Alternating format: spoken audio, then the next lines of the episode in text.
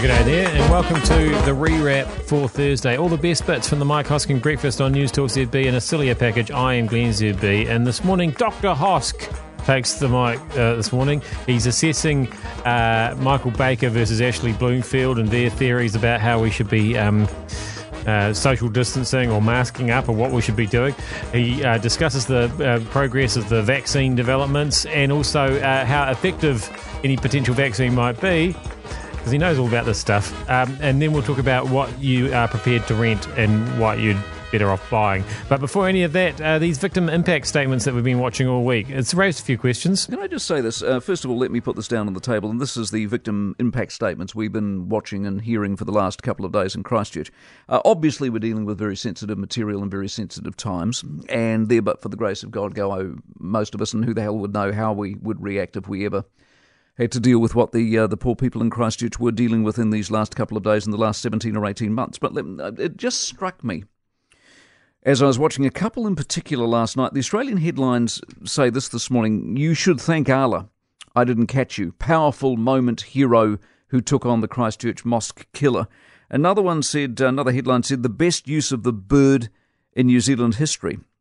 And I watched those two people yesterday, and I can't help but thinking that the most poignant moment came on day one when that woman said, I forgive you. Because that's real power, and that's taking real power back. And a person like Tarrant or anyone in a similar position can't understand that sort of mentality, and therefore that's why they win and he doesn't. But to then watch yesterday what really was just macho I mean, and, and, and you know, I hesitate. You know, who the hell knows how we would behave? But to to look at men in court, literally flexing their muscles, as we saw in one case, and giving the bird on another, to see violence propagated against a violent person in a courtroom of all places. I thought if if if you can then walk out of the court and go, look, I feel better because of it, then good on you. But I thought how ironic that when we react to violence through the court and justice system, we then promote more violence to deal with the violence. There's something seriously wrong there. And I'm not sure the media should have shown that, to be honest. And I'm not sure they, I mean, they're, the, they're in the position to argue otherwise, but I'm not sure they necessarily gained anything by threatening violence against a violent man? How do you gain by threatening violence against a violent man when the woman who said it all at the very start, I forgive you? I mean, who won there, eh? Just a thought. Yeah, um, I was a bit worried about what Mike was going to say there. Uh, it was a bit of a minefield when you're talking about that particular case, and or indeed any court case for that matter. But I think he's made some reasonably valid points, and I basically agreed with him. I, I was watching that, and I thought, yeah, it's a bit of a a disappointing way to finish when things seem to be going so well at the beginning. Anyway, um, the other thing that's sort of been occupying our minds for, I don't know, pretty much all year now uh, is the virus, of course. Now, Bloomfield's into uh, social distancing, Baker's into masks. Who's right? Right, the Bloomfield Baker battle over masks and social distancing, you have the crux of where this country is going wrong on the economic side of the COVID equation. One of the most overworked phrases from this government, of overworked phrases, is there is no playbook. So if that's true, why would we not err on the side of common sense and progression and even an element of entrepreneurial risk? Now, one of the developments of the COVID coverage is you can now pick your specialist, right? You, broadly speaking, know what the answer is depending on what expert you pick. Michael Baker epidemiologist, is without question one of the most conservative operators out there. He would have you in lockdown for the rest of your life. He would not be coming out of level 3 and level 2 this Monday. We need longer, he would argue. He's been like this all along. Bloomfield isn't seemingly as conservative, but cabinet papers have shown he's gone for longer lockdowns than the government ultimately decided upon. But now we're at a junction that is critical to the economy, and despite the fact the government seem less interested in the economy than they do the health side of the mixture, uh, what they have said is, in another one of their overworked phrases, the best economic response is a good health response. And yet, Baker says masks mean more normality. Baker says with masks, you can fill a plane. Wasn't that the deal? With new measures, we get more freedoms, except it appears we don't. Why have mandatory masks if we don't get more freedoms? Fill the bus, fill the train, fill the planes. More people work, more people move, more bottom lines are positively affected. Jetstar is going nowhere Air New Zealand is heavily curtailed, can't operate commercially with empty middle seats. With masks, Baker says, fill those rows.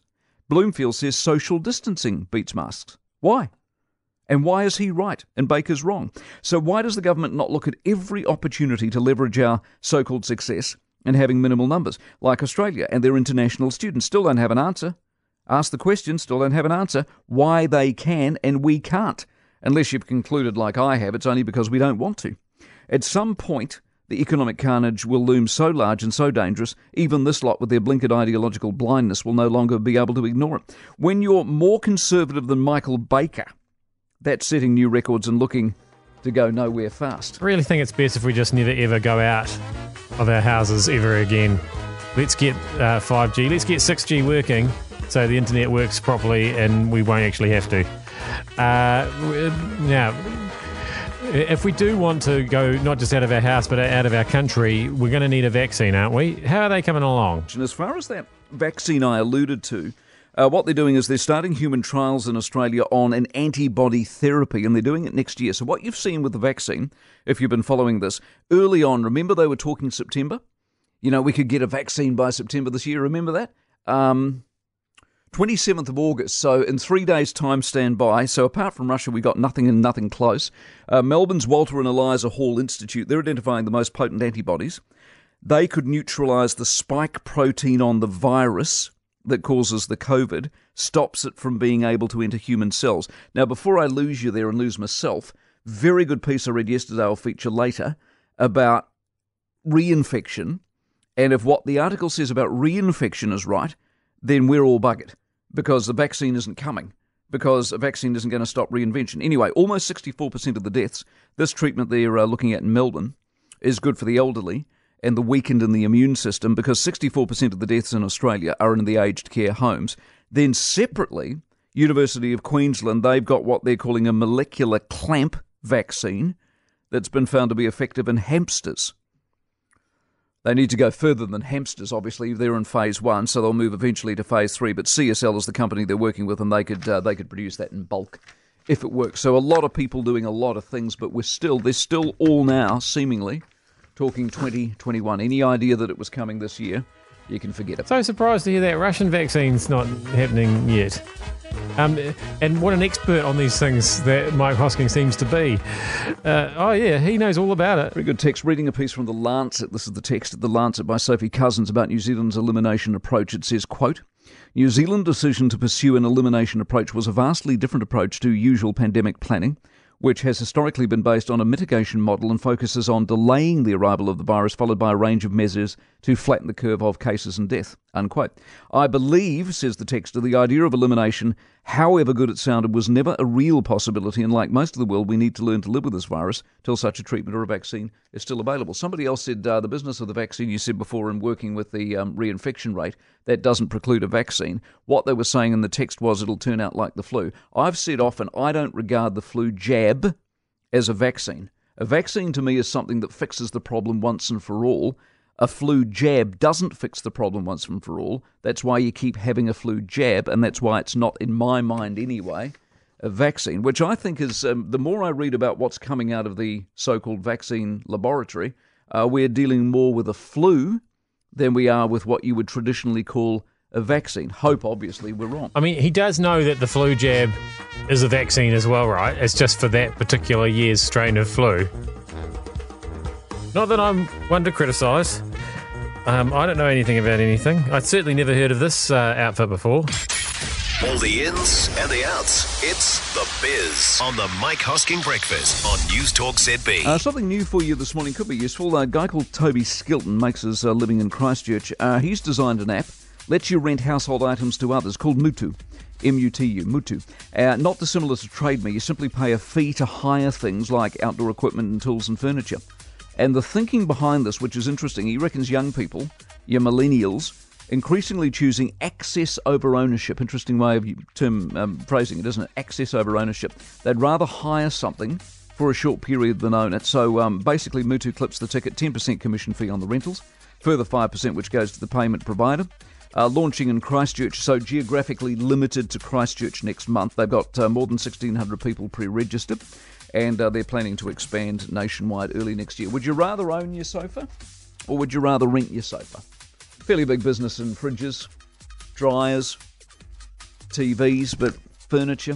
Well, there's nothing worse though than when you get that new sofa home and you mm. thought, "Oh, that's such a cool sofa," and then you, you know, you realise that you can't actually lie on it. For example, yeah. you can only sit up straight on it. Selfridges are now renting high-end clothing.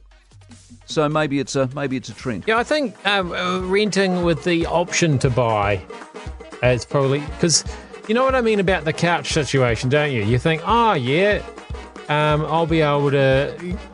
Because um, I don't know about you, but I prefer to lie down on a couch while binge watching The Fall um, or New Amsterdam, if I can.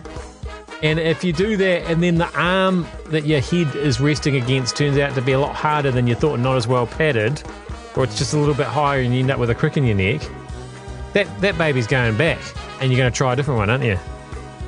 I'm Glenn ZB quite lazy.